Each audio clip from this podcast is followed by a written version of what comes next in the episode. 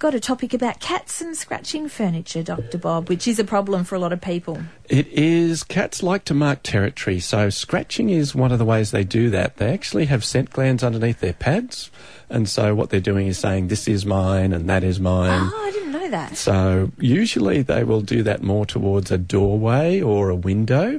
And often it's related to either maybe some conflict between the cats inside the house, a bit of a personality clash.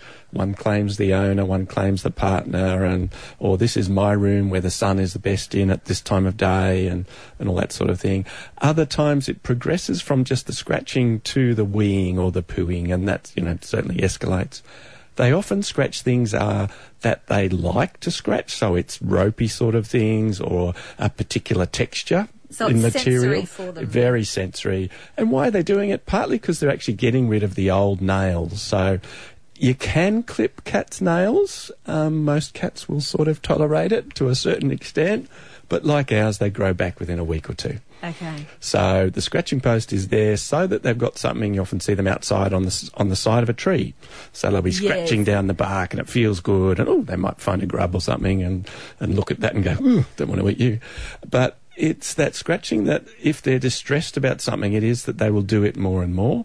And they will do it in a particular area where they might be distressed. So, for example, if the football's on and you get really distressed watching the football and, you know, "Ah," yelling at the, the, the ref to get his seeing eye dog, you know, back onto the field again, then the cat gets distressed about that. So it might start scratching in a lounge. Or it might scratch at the lounge where the partner who it doesn't really like sits. So it may target that in that way. So there's lots of different ways to try and prevent them. None, none of them really perfect. If there are roaming cats outside, um, as we've said on the program before, try some citrus peels, some mothballs, some get off my garden.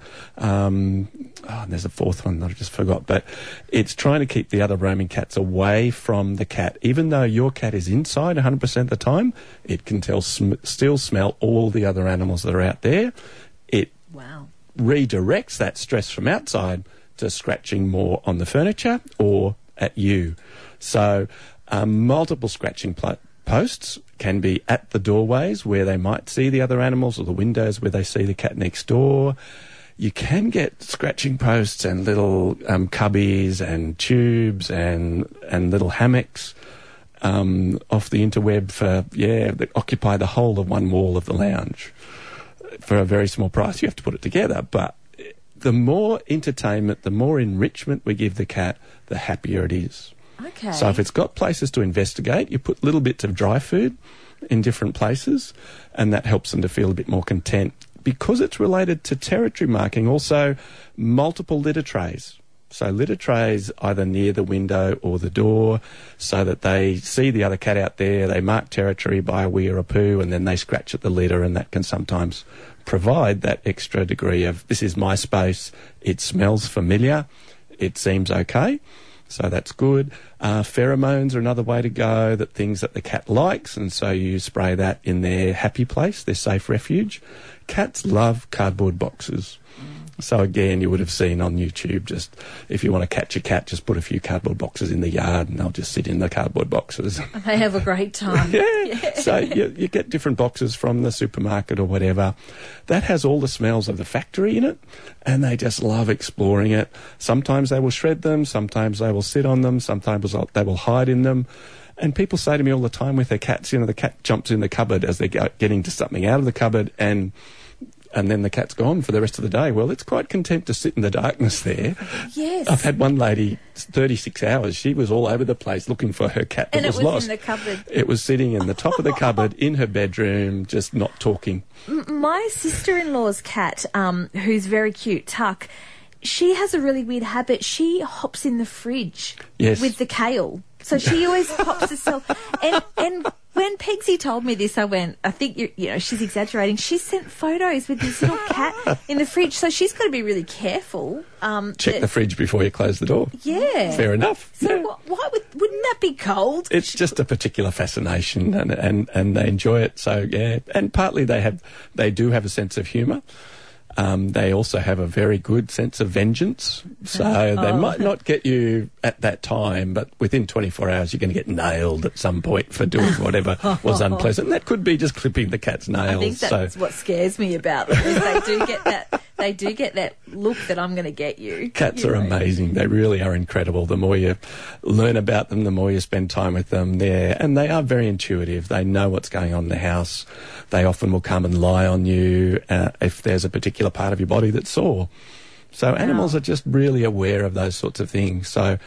With cat scratching, it's just trying to, yeah, give them other opportunities of, of expressing that uncertainty and stress and distress in a way that is reasonable. Dr. Bob, you know when you are patting a cat and they may be sitting on you when they're doing the flexing with their with their nails, Kneading, yep. kneading that um can be quite painful, and they're purring. You think the cat's content, but is is that just a rumor? Like, can they be stressed when they're purring and, and doing the kneading? It, again, it depends on the personality of the animal. Some animals are much more likely to talk the whole time and chat and purr.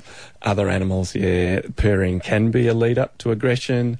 The big thing about when they're sitting on your lap and sort of, yeah, kneading and like, it's basically like a, a kitten does to the mother to stimulate milk letdown. Okay. And so it's yeah, it's just a, a comforting sort of uh, reassuring sort of a uh, an activity. So if they're um, happy and content, um, as you suggested, yeah, maybe wearing a towel or something when you have the cat sitting on your lap. The other really important principle with cats is the two-stroke principle. Oh. So So they might like it twice and then don't do it a third time. Yeah, so oh. it's head to shoulder, rump to tail, and then again quite firm, massage like, head to shoulders, rump to tail, and then look, observe to see whether it likes that, whether you're going to get a whack. or you, whether you, yeah, if you do a third one, you're in danger of Sounds yeah, like a being- relationship. It is. It is a relationship. It is just yeah. It's a bit more complicated than dogs. Dogs are more willing to serve, so Right. it's the dog as the master, and well, the cat has servants. So it's it's very simple. We'll have to train the husbands with that one. oh, happy wife, happy life. That's so yeah, it's watching your animal. The more you spend time with it, the more they un- you understand them, and the more you can help them have a really good life, a life worth living. Okay. Well, we've actually got a caller now. We've got Christine from Wallsend. Now, you've got a question about your lab, Christine. Yes, I have. Um, we've got an 11 year old lab, and at the moment he must be going through anxiety because he's just doing laps of the yard and he's got his eyes sunken back in his head and he's like on edge all the time. I was just wondering, is there something we can do about it? Christine, it sounds like a panic attack. If he is Yeah. running up and down, and and the eyes, as you said, either bulging or mm. just the muscles are just pulled back and stretched, and it is that he's being anxious about something. They are, as we were saying before, just very attuned to the family and to the environment. So I do see animals that get more stressed in winter. We do see more attacks between dogs in winter because we're not out walking as much. Um, they are aware of uh, and I was at a consult yesterday, and just as I left, looking around the corner, there was a new house going up. So building work is a classic for noise phobia, separation anxiety in dogs. Plus, at 11, there will be some dementia component. Oh, so some cognitive impairment that is just minor, um, but depending on the animal. And as we get older, we get more worried about things. We think about them and we tend to dig a deep hole wondering about what's going to happen. And really, it's not that important. So the important thing is to give your lab some more attention, um, some more walks, uh, take it out and give it some play, um, hide some food around the yard in different places so it has to go and find that food, keep its brain active, lots of massaging, and it would be good to do a vet checkup just to make sure there's no underlying medical conditions that are predisposing it to um, pain or, or ill health. Uh, at a talk last night about at a, a, a dog food company, and they were just saying that a, approximately 30 to 50 percent of dogs and cats are overweight in Australia. Well, we had our dog on a diet a couple of months back. Um, put him on the diet food so he could lose the weight. He was up to about 36 kilos, and um, he's he's just stressed it off himself. Even though, but the, the um, change in behaviour started round about then, and we didn't know whether it had something to do with that diet food. And uh, we've got him back on the ordinary food now. But I mean, he's still ha- he's he's lost a lot of weight.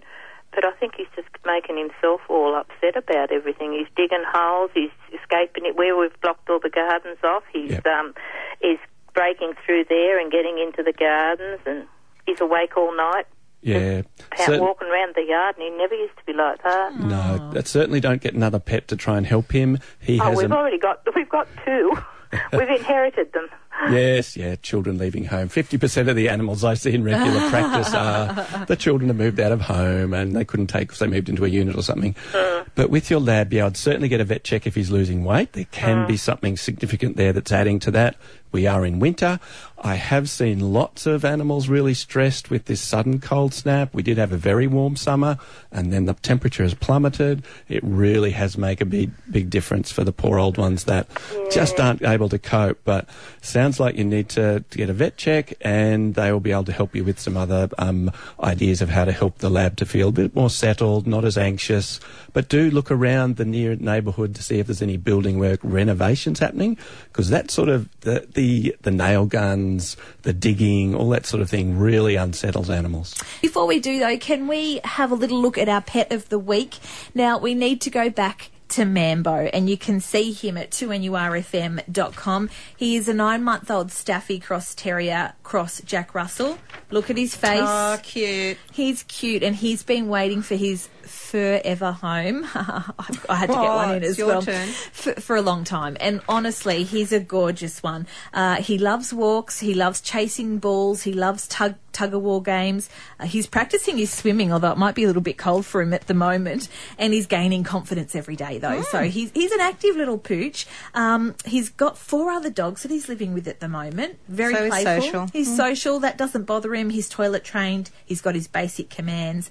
Um, and he was saved from a pound. So he's, you know, he's ready to, to meet his family. He is a beautiful dog. And if you'd like more information, please head to our website, 2nurfm.com. Click on programs, pet chat, and there'll be beautiful photos of him there and all the info you need. But as I said, we've featured him before. He's still available. So if Well, you're let's in the position, you're in the position, check him out. Okay, now we're going to go to the phones now. Uh, I believe we've got someone here. Hello, have you got a question for Pet Chat today? I have. Beautiful. Who have we name- got? The name is Pat. I have two miniature schnauzers. I had one that I actually got for my husband when he was ill and had dementia. And when he went into care, I got another one for company for her. The problem is more my neighbors than my dogs. I work and the neighbors complain that um, they bark while I'm while I'm away from work, and I really don't know what to do about this. It's very difficult. Um, two dogs can sometimes be good together and they can keep each other out of mischief. But if one starts to bark, then it Yeah. can just, um, yeah, the other one follows. And what are we barking at? I don't know. I thought you started barking. So the big thing is to be careful Yeah. about what they can see. If they can have a vision of the road and there's lots of kids walking past or bus stop or school or shops or lots of activity in the street, they will bark at anything that's going past. If you're there, you can interrupt it and change it, but if you're not there, Yeah. you can't change it. Anti-barking collars, I'm not a huge fan of. I wouldn't like citronella sprayed up my nose or ultrasonic shock or electric collar, nasty. So you, you don't do it. You wouldn't do it to yourself or your children. Why would you do it to a dog? So you try and give them lots of enrichment and take them for walks and give them training to help them to settle and be happy while you're there so that when you're not there, they've got other things to do. You can, um, they can go pet sitting uh, at various places around, um, swap over with a friend, go, they, your dogs go to their place or their dogs come with yours, providing they're all compatible and happy. But the good thing as well is to ask the neighbour when does it happen? Is it straight after um, you leave for work or is it more when Oh, you're heading no. home? I think it's possibly he works in his garden. We actually have very big properties, but he works in his garden. Yep. So they come out through the pit door onto a very large deck. Yes. And um, and and they don't know that he's in his property or our property. So I guess they stop barking at him. Um, It's just fun. I haven't asked him what time. Yeah. Uh, but I mean, he he's you know if he's He pottering around the angry about it. He's Yeah. pottering around in his garden. That's Yeah. right.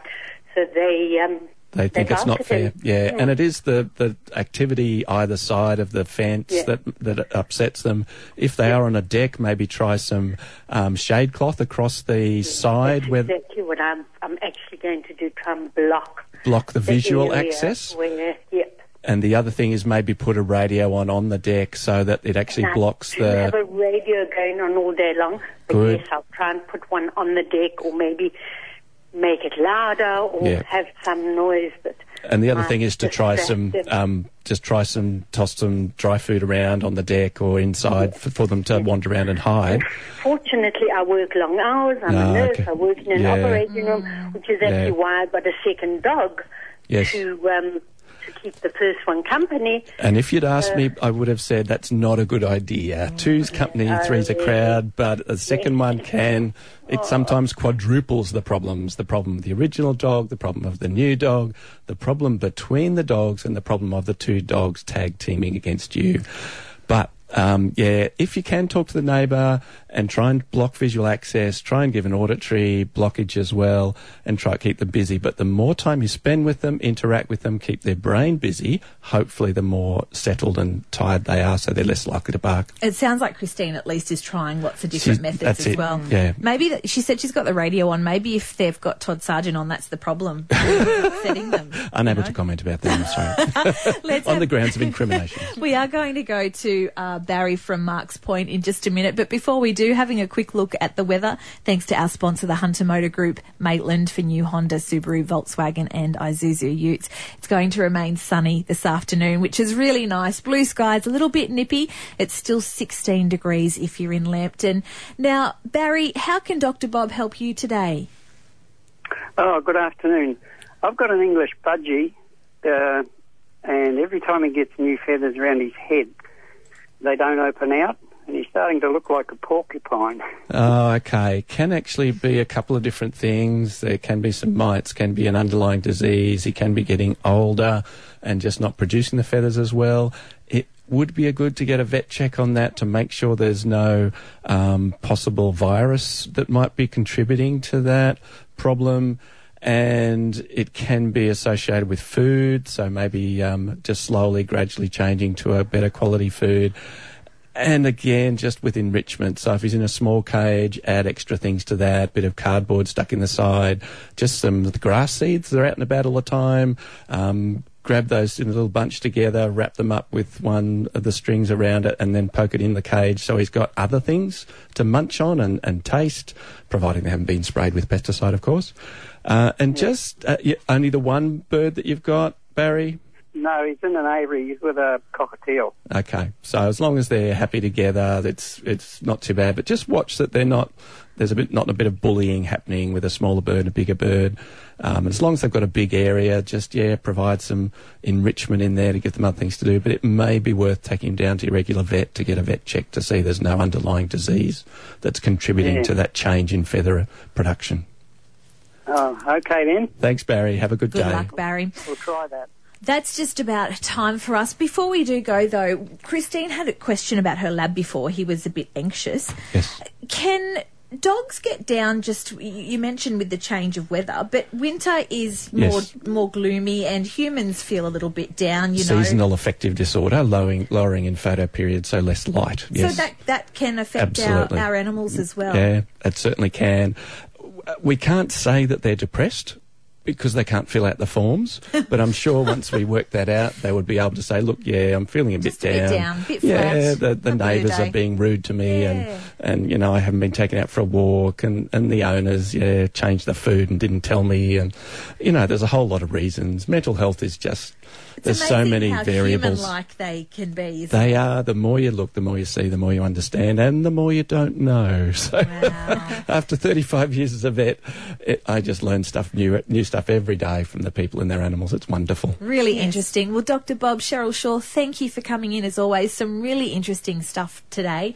Uh, we look forward to next week. Thank Excellent. you. Thank you.